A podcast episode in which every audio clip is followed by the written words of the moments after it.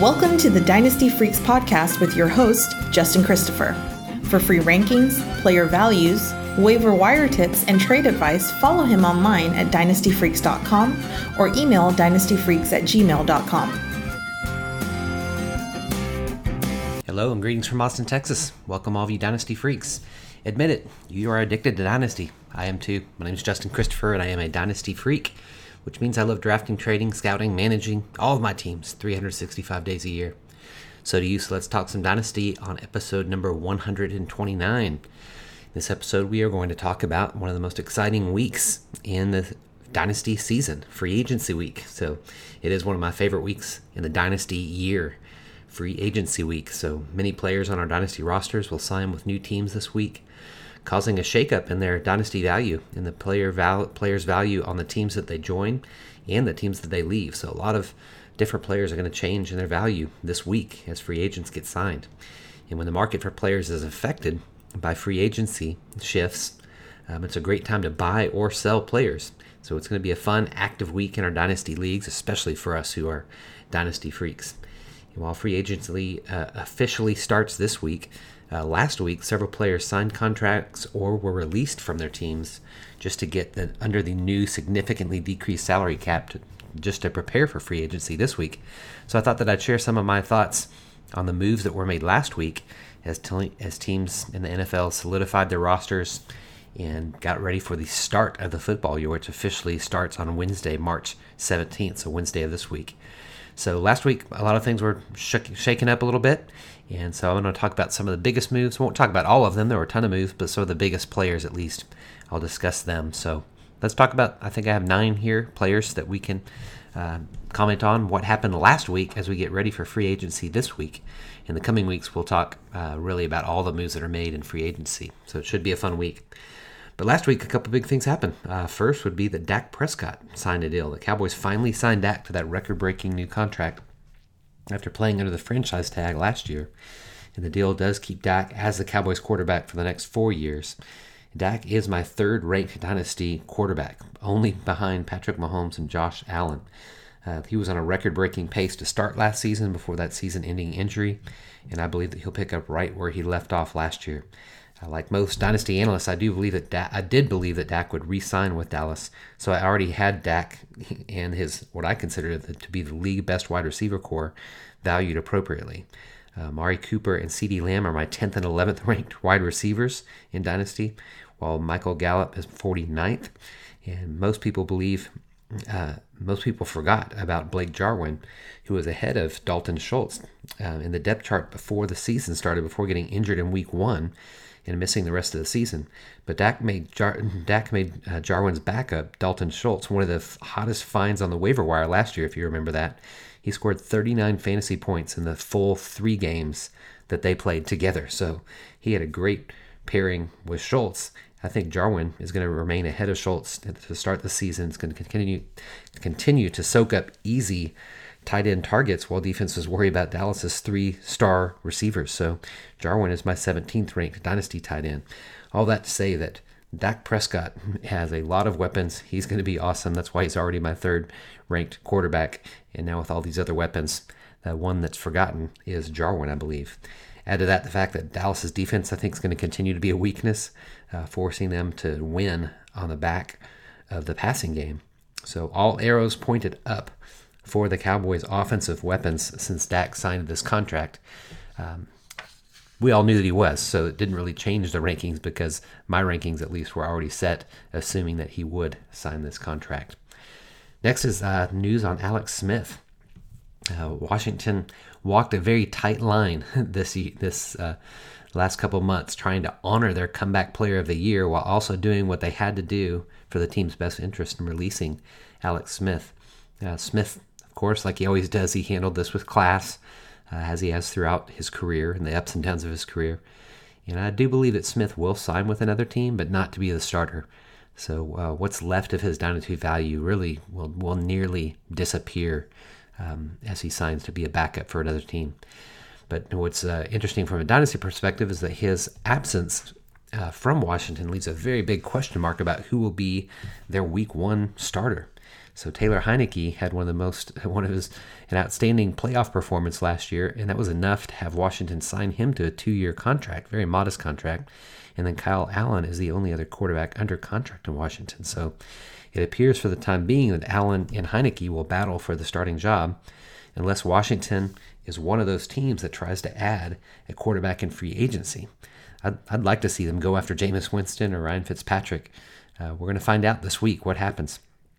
So last year, their play, playoff appearance actually put them out of range to draft, likely out of range to draft a first round quarterback in the NFL draft, unless they're willing to give up a lot in the trade to go up and get a quarterback in the draft. And so, as for their offensive weapons on the football team, the Washington football team, their quarterback play, it really can't be much worse than it's been the last two years as they rotated quarterbacks all around and multiple quarterbacks throwing to their top target, Terry McLaurin. And he's just proven that he can be an every week starter no matter who's playing quarterback. And that's why McLaurin is still pretty highly ranked as my 15th ranked wide receiver uh, because of the fact that he's done it with poor quarterback play. But if Washington does get a free agent quarterback, I'd be even more excited about McLaurin's dynasty value. Uh, I do have some concerns about Washington's second most targeted pass catcher in 2020. That would be Logan Thomas. He was a reliable check down target for quarterbacks who are really afraid to throw the ball downfield. And so he had a ridiculous number of targets because he was playing with quarterbacks who just kept checking it down to him. If Winston or Fitzpatrick were signed to Washington, they are not afraid to throw the ball downfield at all. And so if they sign with the football team, then I'll move Thomas down a few spots He's currently ranked ninth among my tight ends. So Thomas and McLaurin were the only consistent fantasy producers for Washington's offense last year. I suspect that that's going to remain the same next year, um, unless they get a new quarterback. Maybe a, a good, solid new quarterback could unleash uh, what I talked about a few weeks ago, Kelvin Harmon, who's still my favorite bet to win the R wide receiver two spot um, in Washington. So bad news for Alex Smith we got to wait and see what happens, what they do with quarterback as to what it means for the rest of the, the dynasty valued players on their offense. Next quarterback news before we move on to running backs would be Cam Newton. Uh, Cam bet on himself again, and so did the Patriots. He signed a one year deal uh, last week.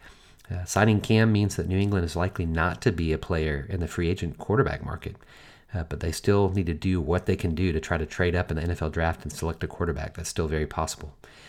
It's true that Cam looked pretty terrible at the end of the season last year, but he's not, uh, you know, but he blamed a lot of that on his injuries and even the lingering effects of COVID that's come out uh, within the last week as he spoke about that. It's really hard to believe that a quarterback at his age, he's just 31, could fall off a cliff so quickly. Um, I, I, I, don't think that he, he's quite there yet.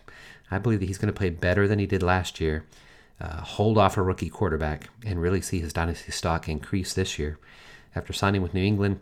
Um, I moved Newton up eight spots in my rankings uh, with this big question on mark. He's still just ranked 26th because he's got a lot to prove. Um, but I did move him up eight spots. And if New England does not draft a quarterback, then I think I'll actually move Cam up even further in my rankings. He still adds dynasty upside uh, with his running ability and scores a lot of fantasy points, even if they're ugly uh, when it looks on the field. Uh, the real problem, though, is that he still has no weapons in the passing game in New England. Uh, Cam has rarely ever made a dynasty pass catcher a great dynasty asset himself. Uh, so he definitely can't do that with this team. N'Keal Harry is my highest ranked Patriot wide receiver, but he's ranked 83rd. so that shows how poor their passing weapons are. Uh, still, Cam can do a lot in regard to just his own upside with his rushing ability. So um, things pointing up for Cam now that he's signed a one year deal. Next, we'll move to the biggest free agent, in my opinion, that was on the market, and that is Aaron Jones. Jones surprisingly signed a deal with the Packers uh, to stay in Green Bay on Sunday afternoon, so just yesterday.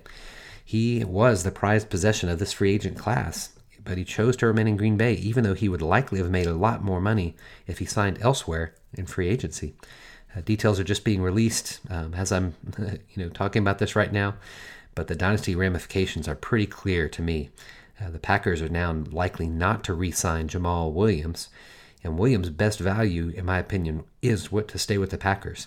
I believe that his dynasty stock will fall no matter which team he signs with in free agency. And then there's AJ Dillon. His dynasty stock has risen more than almost any player during the since the season ended, as most people expected Jones at least to be the one to leave in free agency, if not Williams too. Uh, Jones's new contract deflates Dillon's dynasty stock significantly, uh, since he's guaranteed to be part of a committee now throughout his rookie contract. At the same time, uh, Dillon's presence also, in my opinion, deflates Jones' dynasty stock too. So Jones's dynasty stock would have been shot up a bit if he had signed with a team that was super running back needy, like Miami or Atlanta, who really lack competition at the running back position. So while Jones remains um, in a familiar system and an explosive offense in Green Bay, and that's already an offense that's made him a fantasy star, Dillon is bound to cut into Jones' playing time next year, and the same that way that Williams did last year. And so I think Green Bay will have a running back by committee next year with Jones leading the team in targets. He's going to be most helpful in PPR leagues, but Dillon could very well be leading the team in red zone touchdowns. Perhaps not overall overall touchdowns since Jones has big playability, but Jones's signing is good for the Packers, but it's really bad for dynasty rosters in my opinion. I moved Jones, Williams, and Dillon down a few spots in my dynasty rankings after Jones signed again with Green Bay. Now we got a couple receivers to talk about. Uh, Chris Godwin. Uh, Godwin was given the franchise tag in Tampa Bay, indicating that the Buccaneers want to keep the band together and make another Super Bowl run. Uh, this keeps Godwin's dynasty value steady, in my opinion. He's my 19th ranked wide receiver. His value maybe could have risen if he signed with a new team with less talented competition at the wide receiver position, or maybe a team with a really proven quarterback. But at least his value didn't fall by landing on a team with a bad quarterback or a bad offense. Uh, he's just stayed about the same, in my opinion. He should do well as he did last year with Brady and the Buccaneers. Uh, he's definitely an every week starter for dynasty managers. The problem, in my opinion, though, is that Mike Evans is an every week starter as well. And I'm, a, I'm in the minority among dynasty analysts because I even have, have Evans ranked ahead of Godwin in my dynasty rankings uh, because of his seven year consistency, seven years of 1,000 yards receiving, and his ability to catch touchdown passes like he did so well last year. Now, to be fair, I only have Evans ranked two spots ahead of Godwin, uh, 19th compared to 17th. But I would rather, I really would, if you if I had to choose one of them, I would rather have Evans on my dynasty roster than Godwin. Uh, this news from Tampa Bay has really deflated the Tyler Johnson's dynasty value, but I'm still interested in Johnson as a prospect uh, after Godwin likely walks away from the team after after this next year. I doubt that they would franchise him a second year I, I suppose they could sign him to a longer term contract, but I, I feel like this is just trying to keep the band, band together for one more year at least. And so, with that perspective, I still like Johnson's value uh, to be a starter for Tampa Bay in the years to come. And I would take advantage of this bump that he, or not bump, this uh, deflation of his value uh, given Godwin's signing. Um, I would see Johnson as someone that I'd actually be trying to buy now that his value has decreased. Next, we go to Allen Robinson. Uh, Robinson who, uh, by all accounts, was seeking to play for another team, was instead given the franchise tag. And I believe that Robinson's dynasty value would have increased no matter which team he signed with in free agency because he's proven that he can be a fantasy stu- superstar no matter who his quarterback is. That's why dynasty his dynasty value holds very steady for me after signing the franchise tag. Uh, we don't know who will be the starting quarterback in Chicago. Uh, they're one of the primary candidates to target a quarterback in free agency, especially if they don't re sign Mitchell Trubisky. Um, but I've kept Robinson ranked as my 14th ranked dynasty wide receiver, and this news didn't change uh, for me because of the fact that he can succeed no matter who his quarterback is. I do wish he would have gone to another team and thought that that could actually increase his dynasty value if he was paired with a better quarterback. So I didn't move him up on down, up or down uh, because of this. Um, I was a bit disappointed uh, for Darnell Mooney because of this, who I thought could maybe become their most targeted pass catcher if Chicago didn't uh, sign Robinson to the franchise tag or if he went to another team. Uh, at the same time, uh, he may be that type of player that actually performs better as a wide receiver too when he draws less attention, given that Robinson's going to be the most uh, the, the player that people are going to try to defend the best next year. So I kept Mooney in the same spot right now as my 43rd ranked wide receiver which I assume is actually higher than most analysts have him ranked. Uh, DLF, I know, for instance, has him ranked 55th. So I'm definitely higher on the Mooney market than others, even though Robinson has signed this deal. Next, we'll move on to our final receiver. That's Kenny Golladay. Uh, Detroit is going in full rebuild mode, and they surprisingly did not sign Kenny Golladay to a long term contract or the franchise tag, making Golladay what I think will be the most sought after wide receiver in free agency now. Uh, Gall- Golladay's dynasty stock took a big dip after Detroit traded Matt Stafford to the Rams and then Jared Goff to Detroit. Um, he now stands ready to make a giant leap in his dynasty value uh, when he signs with a new team, I believe. Uh, his value is going to rise wherever he signs, I think. But if he signs with a high powered offense with a proven quarterback, his dynasty value will increase significantly, creating a great selling market, I think, in dynasty leagues. In his previous years, uh, previous years when superstar wide receivers change teams, it's not been good for their dynasty value. But Stefon Diggs and DeAndre Hopkins broke that narrative last year significantly, crushed that narrative. And so dynasty managers uh, will assume that Golladay will do the same, making this actually a great time to sell Golladay, in my opinion. Uh, the players that gain the most by releasing Golladay are Quintez Cephus and, and the recently acquired Terrell Williams. Uh, both of those guys look to be the starting wide receivers for Detroit next year, but will likely compete with uh, one or more wide receivers that De- Detroit drafts in the NFL draft, including what some suspect will be their likely first round pick. I'm really not too interested in holding Cephus or Williams on a team that is in full rebuild mode like they are. I'd look to sell um, sell them right now while their value has increased. they have had a little bump in value, so I think it's time to sell them. Uh, Williams will be hard to sell. No one's too interested in him, but Cephus could be an interest to owners who are optimistic now that he appears to be the only, um, you know, young wide receiver prospect there. I'd certainly sell uh, Cephus for a second round pick if I could. Uh, he'll likely only go for a third though. Um, we'll see about see about that um, which isn't bad because last year in, in, rookie drafts he was a fourth or fifth round pick in rookie drafts. So if you could get a better, you know, second or third for him and capitalize on his increased value right now, that might be something worth uh, trying to do, in my opinion. Talk here about two tight ends before we break. Uh, first is Hunter Henry. Uh, he's set to hit free agency after the Chargers did not re-sign him, uh, or did not uh, sign him to the franchise tag either, where it would have been a second franchise tag. Uh, he's definitely the best available tight end in free agency and is sure to be sought after by many teams, but he also indicated on Sunday that he'd really consider re signing with the Chargers. So while Henry's one of the most talented tight ends in the league, he's yet really to break into that top tier of tight ends. He just kind of remains in that very vast second tier with so many tight ends in that mix. Um, if he stays in LA or signs uh, with a team that's proven uh, to make a tight end a focal point of their offense, uh, he'd be among my top candidates to break into that top that tight end one tier. But if he resigns with the Chargers, I believe that could be true too. But if he does sign with a too young or a pro- unproven team with a bad quarterback, I think he'll just kind of remain make that very vast tight end two tier uh, as he has the last few years. As for other players on the team, I talked about this in recent podcasts, but Donald Parham has been one of the most added players this offseason. I think if Henry does sign with another team, Parham's value is going to shoot way up. Though I still think LA is probably going to bring in a veteran tight end in free agency, uh, since Parham has really just a very, very raw talent, but he sure has the upside to be something great and be a surprise player if Henry leaves. And one more tight end we'll talk about is Jonnu Smith. Uh, Smith is the next best tight end available in free agency behind Henry, in my opinion. Um, he is one of the most athletic tight ends in the league. And while Tennessee used him effectively here and there last year, they certainly did in the red zone, they still barely tapped into his potential. I think if Smith signs with an innovative team that knows how to make him a focal point of their offense, he could really see his stock soar.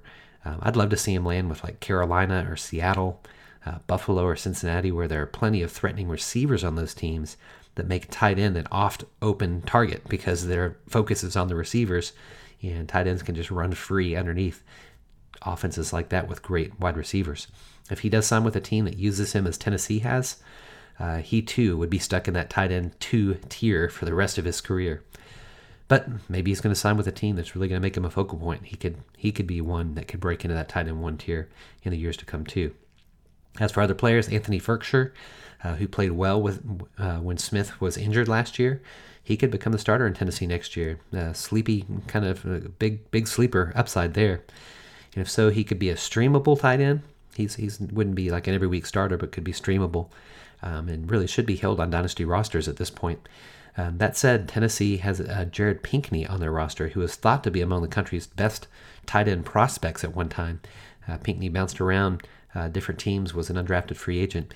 And he's a player that every dynasty manager should know about and should consider adding to their rosters now, particularly in very deep leagues, because if Smith signs with a new team, uh, he's young and far more talented than Firkser and could really break in and be the very surprise starter for Tennessee next year. So keep that as a deep sleeper. Jared Pinkney uh, could be one worth adding to your rosters as well. All right. Well, that's a wrap for this week, my freaky friends. Uh, thanks so much for listening. Make it a two way conversation anytime. Contact me at dynastyfreaks at gmail.com, dynastyfreaks with two E's at gmail.com. I'd be glad uh, to speak with you. It's going to be a fun week ahead. Free agency week, one of the best weeks in the dynasty calendar as we get started with a new NFL year. I'd be honored if you take time to rate and review the podcast. Thanks for listening. I appreciate your support. I do want to become your most trusted, independent voice in the dynasty landscape. Until next time, you know what to do. Go out there and get freaky. Thanks for listening to the Dynasty Freaks podcast with your host, Justin Christopher. We welcome your thoughts and advice. Let us know what you'd like to hear on the podcast or see on the website to help you dominate your league. Justin prides himself in responding to every email, so hit him up anytime at dynastyfreaks at gmail.com and follow him on Twitter at LonghornJustin.